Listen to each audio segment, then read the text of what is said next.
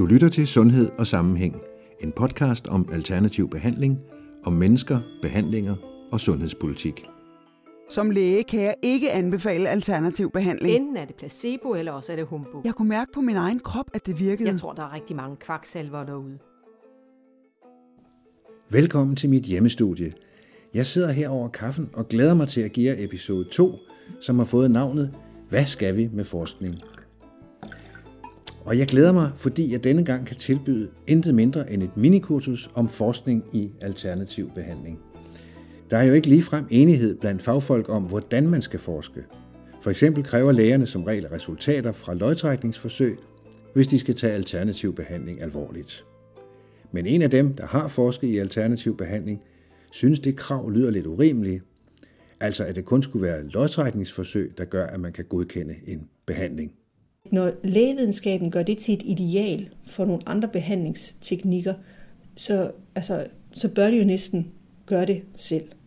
Og det er jo ikke alle øh, præparater, der anvendes i en lægevidenskabelig kontekst, der er gået igennem øh, helt de samme rigide undersøgelsesmetoder. Det siger forskeren Hanne Bess Bolsbjerg, som vi skal møde i denne episode. Hun viser os simpelthen de steder, hvor tampen brænder eller måske er gået i hårdknude. Men hun snakker også om den forskning, som viser noget om, hvad patienterne rent faktisk oplever ved en behandling. Det her med forskning i alternativ behandling, øh, det har været diskuteret meget, så derfor har jeg besøgt Hanne Bess Bolsbjerg, som er kendt med i religionsvidenskab og Ph.D. i sundhedsvidenskab.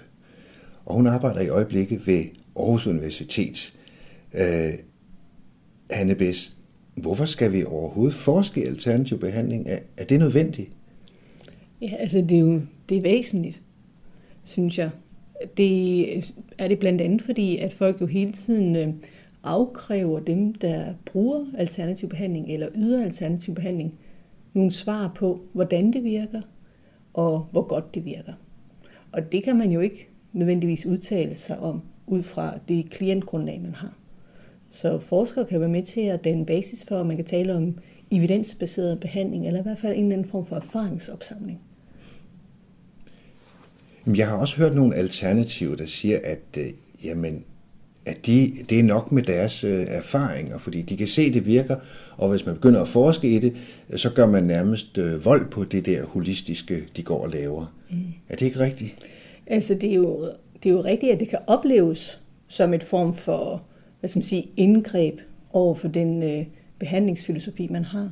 Jeg har tidligere forsket blandt øh, sjælesørger, altså mennesker, der yder eksistentiel og åndelig omsorg for svært syge patienter. Og der havde jeg sådan en intention om, at jeg kom ind og overværede sjælesorgssamtalen.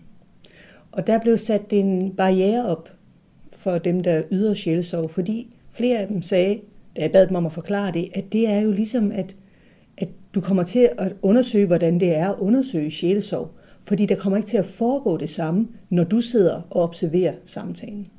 Og det har jeg meget respekt for, den der følelse af noget, som jo nærmest kan opleves som helligt eller meget intimt. Og de sagde også til mig, at der var også en etisk dimension forbundet med det, fordi nogle af de svært syge patienter jo aldrig ville kunne komme til at få den samtale, som jeg havde forstyrret. Og det kan jo sagtens være, at alternative behandlere har noget af det samme forhold til deres behandling. Så hvis der er en, der sidder med, så vil de opleve det som forstyrrende eller noget andet, der foregår, fordi man ikke kan etablere den samme øh, relation til klienten. Og det kan også være, at man mener, at det videnskabelige paradigme, altså det virkelighedsbillede, man folder ud over den her behandling, er misvisende, og på den måde et form for overgreb. Jamen det du siger der, kan jeg godt forstå, men det må vel egentlig betyde, at det er meget, meget svært overhovedet at forske i alternativ behandling, fordi man kommer jo altid til at påvirke det, der egentlig foregår. Og kan man så bruge forsk- forskningen til noget? Det er jo noget af det, som forskere prøver at tage højde for. Den påvirkning, man har på det, man undersøger. Og det kan man jo gøre ud fra det metodevalg, man har. Eller de teorier, man udfolder i forbindelse med sin forskning. Og man kan jo skrive det frem, hvordan man ligesom har påvirket det, man har undersøgt. Det er der nogle forskningstraditioner, der er meget opmærksom på, og der er nogle, der er meget mindre opmærksom på det. Så inden for det, man kalder kvalitative forskningsmetoder, der mener man, at forskeren er en del af, eller nogen mener i hvert fald, at forskeren skal gå redde for sin position, fordi det ellers ikke er, er videnskabeligt nok. Og det er jo en måde at prøve at belyse, hvilken indvirkning man har haft på det, man har undersøgt.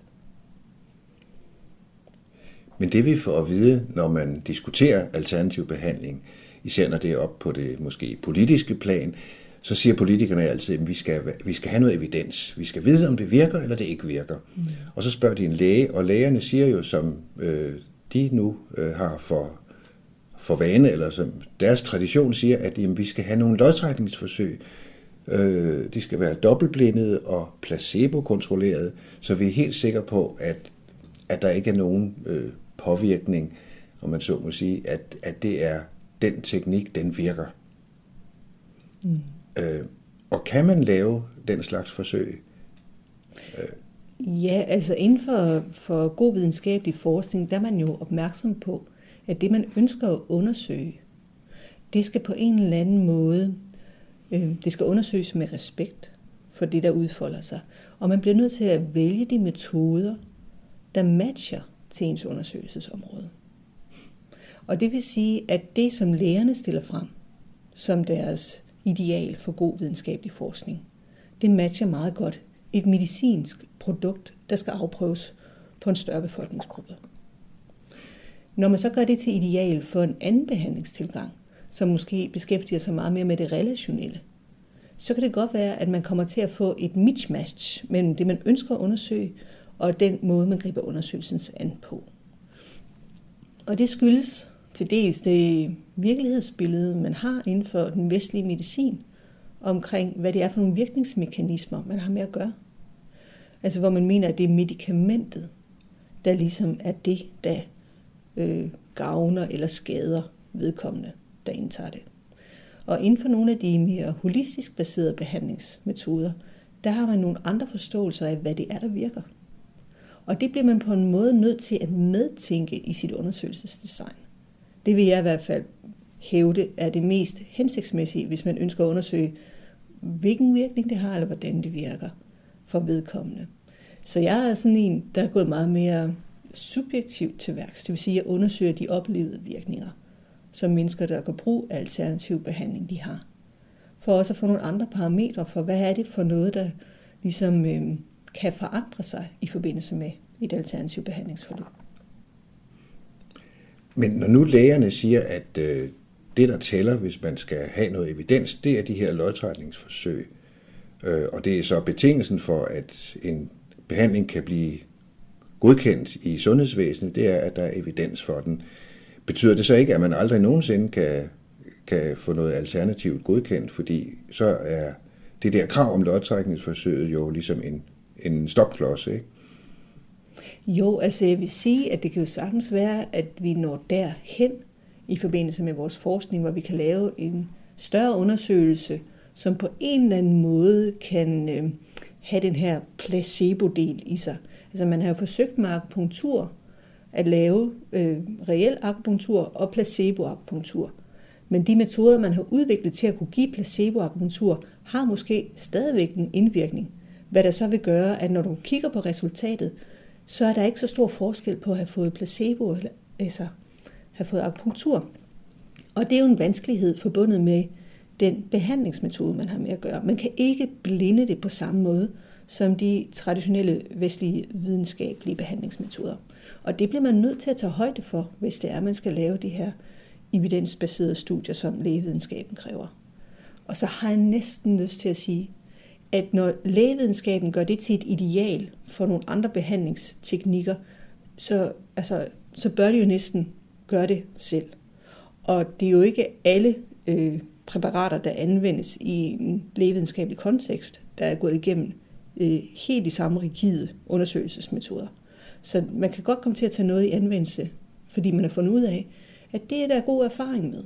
Men man har måske ikke lavet den store øh, randomiseret undersøgelse på det. Det kan komme med tiden. Så der er jo også noget, hvor man kan sige, at der er i hvert fald en politisk dimension, hvor jeg godt kan blive en lille smule indineret over, at man har så øh, hvad skal man sige, en stærk retorik over for andre behandlingsmetoder, at de ikke er godkendte og gyldige, hvis ikke de har levet op til det krav, hvor lægevidenskaben ikke altid selv kan følge trop. Det vil sige, at lægevidenskaben bruger faktisk også nogle metoder eller behandlinger, som, som ikke er dokumenteret via de her lodtrækningsforsøg? Altså nu er jeg jo ikke uddannet inden for det medicinske felt, så jeg, jeg træder varsomt. Men jeg har deltaget i et debatprogram tidligere, hvor jeg fik at vide af øh, den daværende øh, formand for øh, lægeforeningen, at det er rigtigt nok, at det, det er jo ikke alle de behandlinger, man tager i anvendelse, som er øh, videnskabeligt dokumenteret på den måde, som man gerne vil se alternative behandlingsmetoder dokumenteret. Så på den måde kunne man jo godt sige, at der er nogen, der tager alternative behandlingsmetoder i brug inden for en lægevidenskabelig kontekst. Når man nu godt kan forske i alternativ behandling, hvordan kan det egentlig være, at det stadigvæk ikke rigtig er accepteret og anerkendt blandt læger og myndigheder, så man måske endda kan få tilskud til det, ligesom man kan til alt muligt andet? Jeg tænker, at noget af det er historisk betinget. Altså i en dansk kontekst har man inden for det lægevidenskabelige felt haft en stærk grad af mistillid over for det med at øh, se på de her behandlingsparadigmer som noget, der kunne vise sig at være gyldigt. I Tyskland har de for eksempel en meget større form for integration af nogle af de alternative behandlingsmetoder, end vi har i Danmark. Og det samme gælder Frankrig. Så der vil være nogle steder, hvor man faktisk kan købe øh, homeopati på et apotek, altså som lægen har henvist sig til. Så, så, så man kan sige, at det vi tror i Danmark er øh, øh, bedst videnskabelig praksis, er i andre øh, kulturer eller kontekster, altså noget man har rykket sig fra, at man har givet plads til enten den her form for subjektiv erfaring, folk vil helst have det, de oplever god virkning ved det, eller at lægerne faktisk er uddannet inden for de her praktikker, så de gør brug af det, når de synes, at det er det mest skånsomme og virksomme behandling, de kan tilbyde patienter. Så i en dansk kontekst har der været en meget tidlig modstand for eksempel mod det homeopatiske princip, fordi man ikke kunne indskrive det i den virkelighedsforståelse, man havde af, hvordan det er, medicin det virker. Så det er blevet for åndsvidenskabeligt for dem. Så på den måde har der måske udviklet sig en lidt mere generel modstand mod at se mennesket som mere end sin fysik. Øh, og det er jo noget af det, de alternative metoder tit gør brug af. Altså se på mennesket som et energisystem, eller ja, et spirituelt væsen, eller øh, et system i ubalance. Øh, og, og, og de forståelsesrammer bliver man jo ikke opdraget til inden for en naturvidenskabelig kontekst, i hvert fald ikke i Danmark. Øh, Nu nævner du homeopatien, ikke?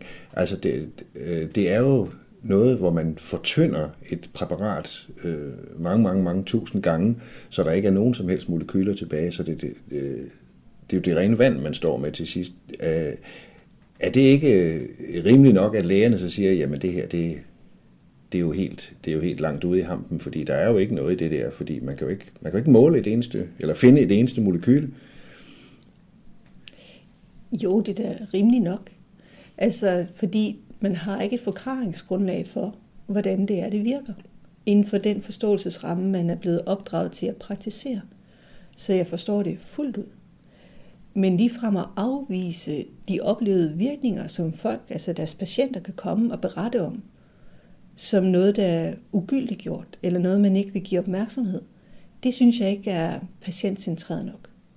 Og hele, altså det er jo mere sådan at, at vende blikket mod, hvordan skaber vi en dialog mellem, at folk reelt bruger det, om man kan forklare virkningen af det eller ej. Og folk oplever at have en eller anden grad af effekt af det.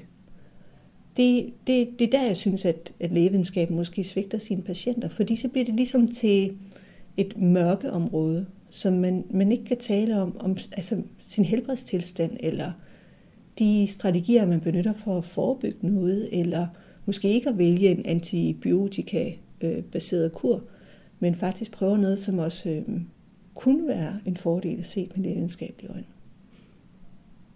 Men jeg kan forstå, at det er lidt svært at, at nå hinanden nogle gange, øh, forskerne og lægerne og det alternative. Øh, men øh, er der slet ikke noget samarbejde mellem, mellem for eksempel en forsker og nogle alternative? Sker det aldrig? Jo, altså jeg har været en del af det, der blev kaldt KUFAP tidligere, som var et øh, forskningsinitiativ, mm. øh, der var lagt på Københavns Universitet. Og der var bestræbelsen, at øh, øh, os, der forskede, skulle samarbejde med de alternative behandlere for at finde det bedst mulige forskningsdesign. øh, fordi, som underlø- altså undersøgelseslederen sagde, at det er jo sjovest, hvis vi finder noget. Altså det er jo sjovt, hvis vi opdager noget, og vi kan lige så godt give forskningen de bedst mulige betingelser, ud fra hvad de alternative behandlere påstår eller forventer giver bedst mulige resultat. Så på den måde fik vi jo ligesom indblik i, hvordan alternative behandlere øhm, ser det bedste grundlag for behandling. Vi forsøgte at designe vores undersøgelse i forhold til det. For eksempel var jeg del af en Reiki Healing undersøgelse, hvor vi fik at vide, at det ville være optimalt, hvis de kraftpatienter, som blev rekrutteret til undersøgelsen, ligesom fik fire intensive behandlinger, og så med en uges varighed nogle opfølgende behandlinger. Fordi det var traditionelt noget af det, man ligesom havde foreskrevet. Det kan godt være, at det var tre i stedet for fire, men noget i den retning. Så det forsøgte vi så at bestræbe os på. At sige, Nå, men hvis det er det, man synes inden for den her behandlingstradition er den bedste vej at gå, så understøtter vi det i, i undersøgelsesdesignet. Så der er, der er øh, relationer, som muliggør at øh, kommunikere på tværs af de her fagligheder og prøve at understøtte hinanden i det, man ønsker at gå på opdagelse i. Ja, det er jo ikke nogen hemmelighed, at der i dag ikke foregår særlig meget forskning i alternativ behandling, hverken i set med økonomiske eller øh, briller, eller hvis man tæller projekterne.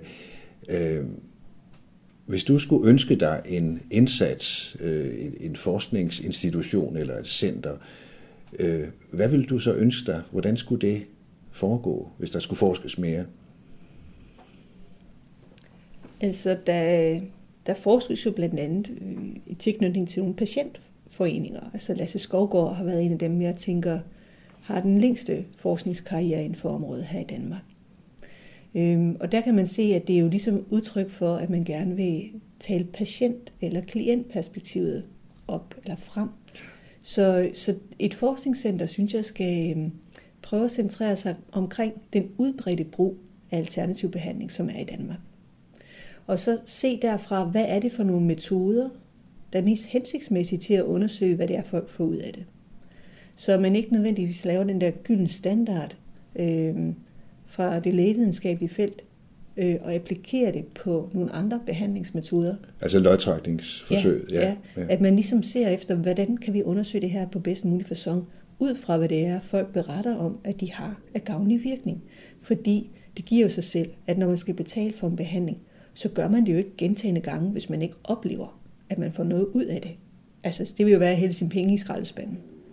Så der må jo være noget, som man får igen. Og så ud fra måske de behandlingsformer, der er de mest udbredte, det ved man jo for øh, sundhed- og sygelighedsundersøgelsen, øh, så kig nærmere på, hvad er det så for nogle forståelsesrammer, der er indlejret i det? Hvordan kan det være plausibelt, at der er en eller anden grad af virkning forbundet med brugen af den her behandlingsform? Og så kunne det være, at man kunne arbejde hen imod et større randomiseret studie i forhold til, at man har undersøgt, hvordan kan det her bedst undersøges ud fra de beretninger, de enkelte har omkring, hvordan de synes, det virker. Så, så jeg tror, det skulle være et tværfagligt sted. Meget gerne med lægefaglige kompetencer, for også at kunne få nogle fysiologiske måleenheder knyttet op på. Det kunne være dejligt.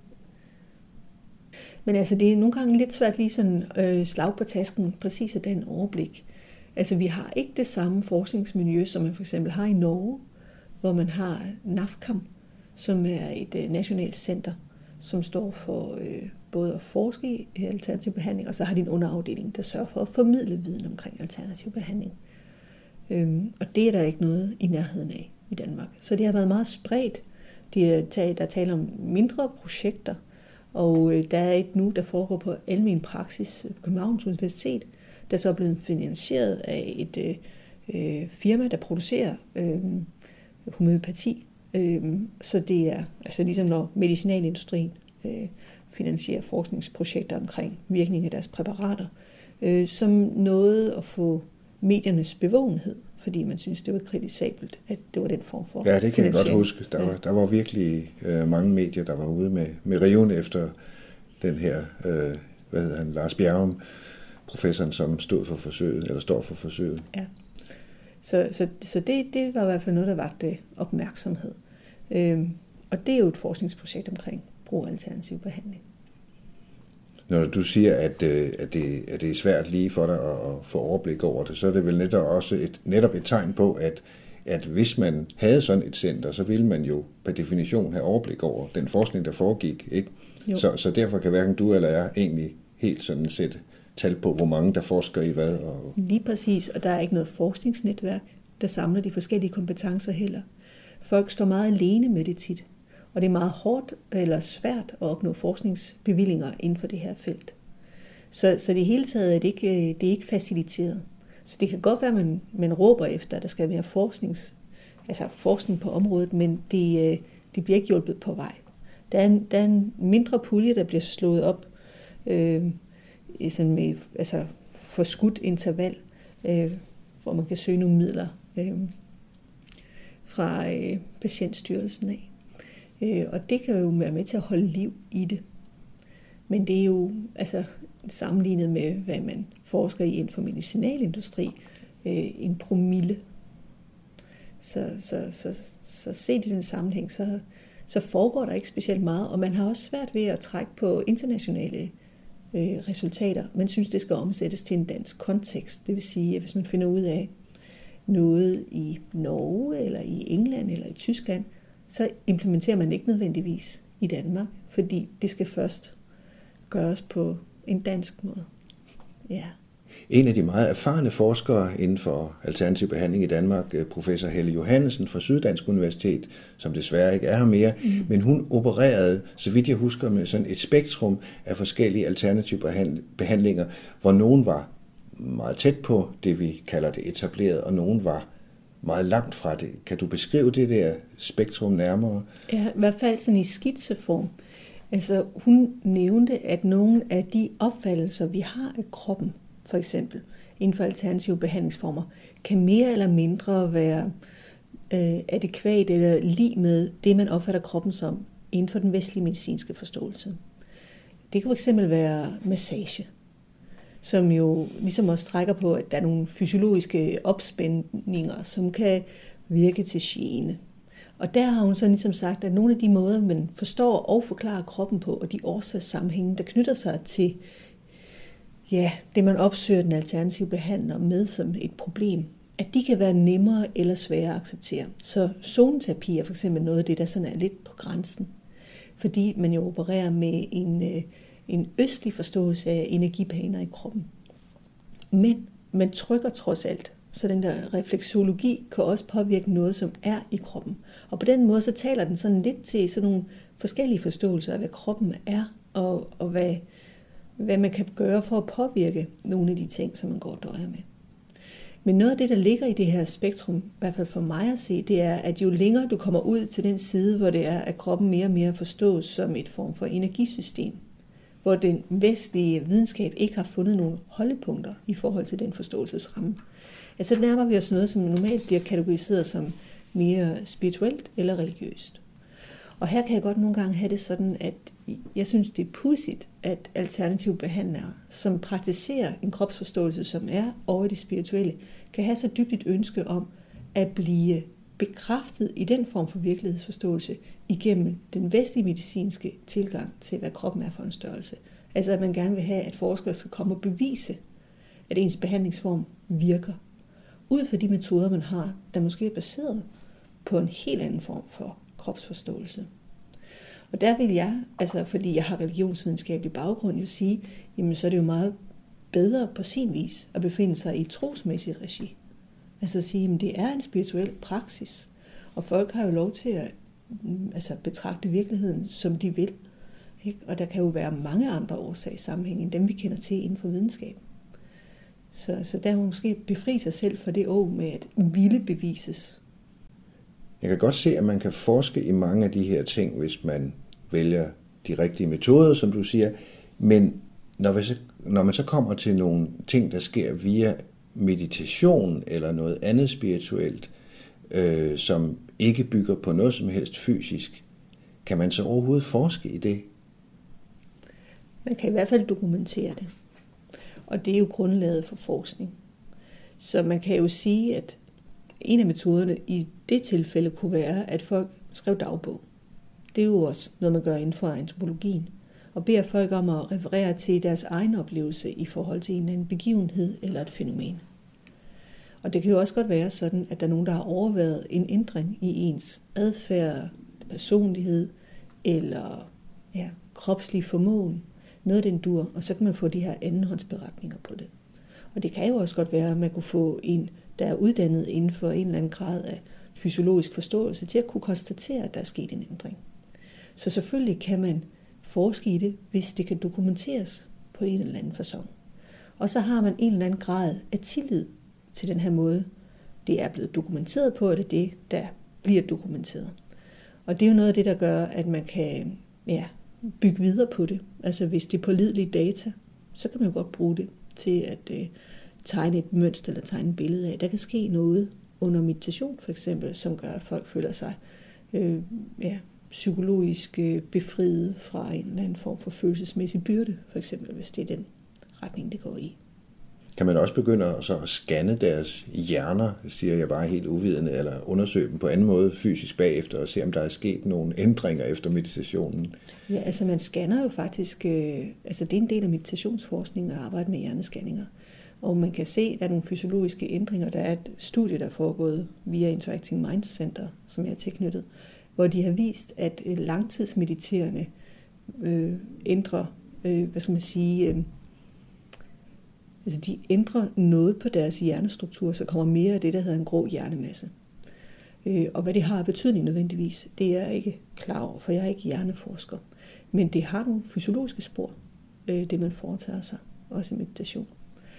Og man kan gøre det sådan fra, du ved, en meditation til en anden, og se en, en øh, konkret forandring. Det er lidt vanskeligt, fordi hjerneforskning har også nogle ting, altså den har en bestemt fortolkningsramme. Og der, der, er, jeg, altså der er jeg ikke øh, velbevandret til at sige, men der er nogle usikkerhedsfaktorer knyttet til den form for forskning også. Så det er nok sværere at kunne bevise en effekt på den façon. Men over længere tid, det er en anden snak. Der kan man godt fange noget. Ja, indtil for 10 år siden havde vi jo et forskningscenter for alternativ behandling, et videns- og forskningscenter for alternativ behandling i Danmark. Øh, det har vi ikke mere, men øh, hvad foregår der egentlig af forskning i dag? Ja, jeg er ikke sikker på, at jeg har det øh, fuldstændige overblik over det. Men altså, først og fremmest så foregår der ikke så meget.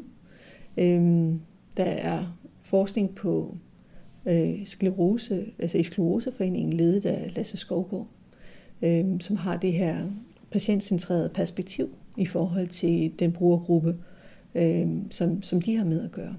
Altså hvilke alternative behandlingsformer, som bliver benyttet af folk med sklerose og kosttilskud og hvad man ellers oplever som virkningsfuldt. Og jeg tror også, de har haft nogle interventionsstudier kørende. Og så har der været altså, initiativer over fra øh, SF, nej, øh, SIF, hvor de også de prøver at undersøge. SIF er Statens Institut for Folkesundhed. Folkesundhed. Ja, ja, det er rigtigt. Hvor de har øh, altså de vil gerne undersøge noget omkring, hvorfor det er, folk de benytter sig af alternativ behandling.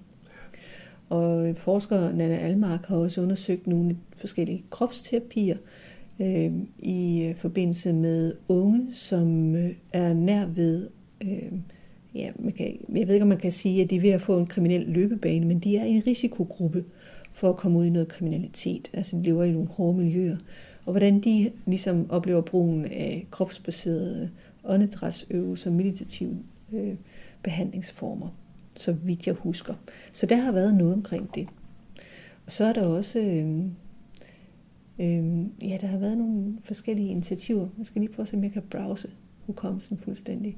Altså Syddansk Universitet har været prominent i forhold til, at Helle Johansen har haft et miljø dernede, hvor man blandt andet har lavet en større undersøgelse af, øhm, øh, blandt andet altså, forsøgt på randomiseret, hvordan healing virker i forbindelse med nogle senfølger efter kraftforløb.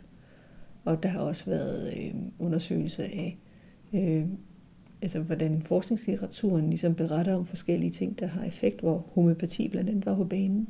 Og så mener jeg, at de har samarbejdet med Vejle sygehus eller hospital omkring øh, informationer i forhold til kraftpatienter, der gør brug af alternativ behandling, så man får etableret en fælles forståelsesramme af, hvad der kan have øh, modvirkende effekt i forhold til den officielle behandling, man får.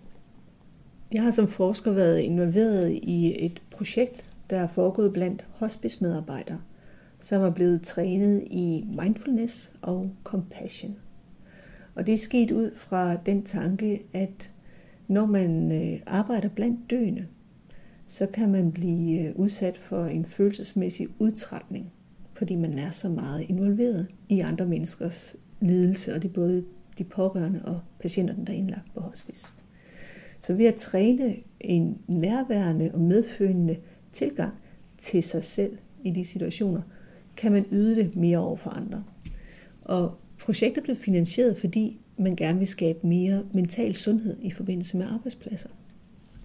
Og noget af det, der er sket, tænker jeg, inden for forskning i alternativ behandling, det er blandt andet, at mindfulness er en af de tidligere behandlingsformer, eller teknikker, eller træningsformer, kan vi måske kalde det, som er kommet til at, at, at tage over for noget af det, der tidligere har været øh, af interesse for dem, der har ønsket, at man forsker i alternative behandlingsformer. Så det er jo noget af det, der også har været rigtig god til at, øh, altså mindfulness forskning har været god til at indrette sig efter nogle af de her forskningsdesign, så man kan vise, at det virker. Ved at benytte sig af nogle bestemte former for spørgeskemaer eller andre undersøgelsesformer, som underbygger, at det er evidensbaseret. Så det er faktisk rimelig afprøvet, at mindfulness virker over for stress og smerte og depression. Man undersøger det også i forbindelse med både arbejdspladser og i forbindelse med at være pårørende til nogen. Så der er sådan ligesom en eller anden form for udbredthed omkring, øh, altså at mindfulness kan bruges i mange forskellige regier, og at det kan undersøges, hvorvidt det har effekt over for det, man sådan mener, det kunne hjælpe til med. Vi kan jo snakke meget om, hvordan man skal forske, og hvor meget det bliver forsket, men hvorfor bruger folk egentlig alternativ behandling? Altså, det er et godt spørgsmål. Jeg tror, hvis det drejer sig om noget, der er fysisk, så opsøger man alternativ behandling. Enten fordi man er opdraget til det, eller fordi ens livsforståelse matcher den her behandlingsform i højere grad, eller fordi man oplever ikke at kunne blive hjulpet af det etablerede behandlingssystem. Hvis det er sådan, at man er opdraget til det, eller det matcher ens livsforståelse, så er det udtryk for, at man ligesom tit gerne vil have en mere skånsom behandling. At man tænker, at medicinske præparater er for virksomme i forhold til det, man går og døjer med. Altså hvis det er underlivsbetændelse for eksempel, så kan det jo være, at man synes, at øh, hvis man altid skal have en penicillinkur, det, det ødelægger tarmfloren. Altså man, man ligesom prøver at veje for og imod. Og man venter med det hårde skyts, hvis vi skal kalde medicinen, øh, den vestlige medicin for det, til det virkelig øh, står galt til. Så kan det også være en eller anden form for forebyggelsestankegang. Altså der er mange, der opsøger det også i sådan mere velvære regi, og det er også derfor nogle gange alternative behandlingsformer, det er jo sådan et, også et gråzoneområde, fordi er yoga en alternativ behandlingsform? Altså så er der virkelig mange, der benytter sig af det. Ikke? Og der er jo nogen inden for altså, den traditionelle yoga, der bruger det i helbredelsesmæssige øje med. Ikke kun som forebyggelse, men altså hvis du har nogle problemer, så er det bestemte yogaøvelser, du skal foretage dig. Og i forhold til det der med at gøre brug af det, når man ikke har andre muligheder, altså når man ligesom er, har ramt ja, en, en eller anden form for en barriere i øh, det etablerede behandlingssystem, at man får at vide, at det er noget, man skal leve med, for eksempel, eller man har, altså man har en eller anden form for kronisk tilstand, som man tænker, det kan da ikke passe, at jeg skal døje med det, om det er søvnbesvær, eller allergi, eller hvad det måtte være. Og så prøver man måske noget af, man tænker, hmm, det kan jo være, det virker. Og tit så foregår det jo fra altså mund til mund metoden, hvor man får at vide af en nabo eller en god ven, at jeg har prøvet det og det. Var det ikke noget for dig? Ellers så googler man der ud af. Og så, så kan man havne i den der, hvad skal man sige, øh, situation, hvor man sådan ligesom vender sig til at gå til alternativ behandling. Og på en måde jo også bliver, hvad skal man sige, skolet i forskellige behandlingsmetodikker. Øh, og taler om sin krop på en anden måde. Så der kommer måske en større grad af følsomhed eller indlevelsesevne i, hvad det er, man egentlig oplever rent kropsligt, som kan være en del af vejen til at få det bedre. Men en ting, man måske til gengæld får, selvom man får det bedre, det er jo så lommesmerterne, for der er jo ingen tilskud til noget af det alternative. Og det er begyndt at komme lidt. Altså hvis man er med i øh, Sygeforsikring Danmark, så får man tilskud til akupunktur og zoneterapi. Og så er der jo så nogle initiativer i retning af, at man måske, altså hvis man er på nedsat indkomst, kan få en eller anden form for rabat hos den alternative øh, behandler, eller være kanin eller forsøgsperson hos nogen, der er under uddannelse. Men det er rigtigt, det er jo selvfinansieret. Og nogle gange så har jeg jo tænkt, at hvis man virkelig vil lave et sundhedssystem, der er inkluderende, øh, og måske faktisk også har patienten i centrum, og satser på forebyggelse, så synes jeg, at folk skulle have nogle klippekort til nogle behandlingsformer, som de vil foretrække. Der er nogen, der har brokket sig over, at læger og lægebesøg nogle gange bliver benyttet sig til at tale om sin, ja, sin ensomhed, for eksempel hvis man er et ældre menneske. Hvis det menneske i stedet for at kunne opsøge en massør og få en eller anden form for nærhed, altså kropslig kontakt og velvære, så var det lægebesøg der for længst droppet. Ikke? Så der vil være nogle steder, hvor man helt sikkert kunne se det som et supplement til noget af det, der hvad skal man sige, øh, ikke altid bliver mødt som et behov i det etablerede sundhedsvæsen, og som måske faktisk også kunne få folk til at tage mere ansvar for deres egen sundhed, hvad man jo får at vide, man bør og skal. Så det tænker jeg også, det er noget af det, alternative behandlingsformer nogle gange øh, altså, er med til at, at, at facilitere en form for ansvarsfølelse, men desværre jo også altså, øh, mest for de velstillede. Altså undersøgelser viser jo, at det er kvinder, sådan, øh, der er forholdsvis veluddannede, øh, og dermed har en, en rimelig løn, øh, og som måske er noget op i årene, som mest af alt gør brug af alternative behandlingsformer. Og det er fordi, der er kommet en eller anden grad af selvstændighed, og måske matcher det ens øh, ja, livsforståelse og livsstil, at man gør brug af det. Så lidt mere tilskud kunne man jo godt yde til det, vil jeg mene. Tak til Hanne Bæs Bolsbjerg fra Aarhus Universitet. Jeg håber, I blev lidt klogere på de udfordringer og krinkelkroge, der er i forskernes verden. Men en ting er sikkert. Som hun siger, foregår der ikke meget forskning i alternativ behandling i Danmark. Der er simpelthen ikke penge til det. Men måske vil det ændre sig de kommende år, og det er noget, vi skal snakke om i en af de kommende episoder. Og så til dig, der lige er kommet på her. Hvorfor hedder podcasten egentlig Sundhed og Sammenhæng? Ja, det er fordi du i hver episode kommer til at høre om noget, der hænger sammen, eller burde hænge sammen. Og det er både, når det gælder det hele menneske og det sundhedspolitiske. Og jeg laver den her podcast, fordi jeg ikke kan lade være. Men til daglig så arbejder jeg i min egen virksomhed med kunder, som har brug for hjælp med journalistik og PR, ikke mindst når det gælder alternativ behandling eller andre emner inden for sundhed. Namami Dhanvantarim Adidevam Sura Surai Vandita Padapatman Ja, hvis du heller ikke fattede en brik af det her, så er vi i hvert fald to. Det var nemlig sanskrit. Og hvorfor nu det? Jo, det er fordi vi i næste episode skal høre om verdens ældste sundhedssystem, nemlig Ayurveda, som kommer fra Indien.